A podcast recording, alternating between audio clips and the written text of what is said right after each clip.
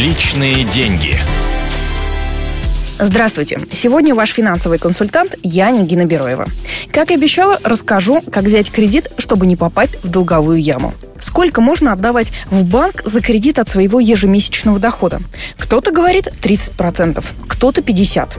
Но не все так просто. Если зарплата 30 тысяч рублей, то вы не можете отдавать от нее и 30%.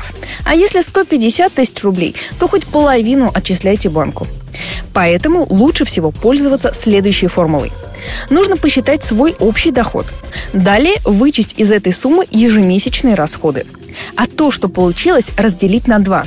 Итоговая цифра – это и есть тот размер ежемесячного платежа по кредиту, который вы сможете обслужить. Объясняю, почему надо делить на 2.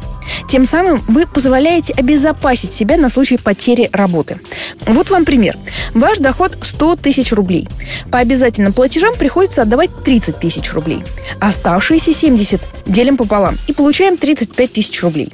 Если вы берете кредит, то сумма ежемесячного платежа не должна превышать 35 тысяч рублей. В редакцию постоянно приходят письма от читателей и слушателей. Люди рассказывают душераздирающие кредитные истории с печальным финансовым концом. К сожалению, когда долг просрочен, мы уже ничем не можем помочь.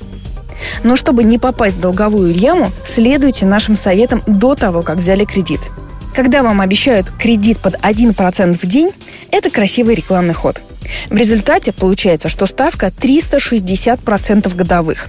И это очень высокий процент. И пользоваться такими кредитными средствами неразумно. Ну а я пока прощаюсь. Помните, деньги лишними не бывают. Личные деньги.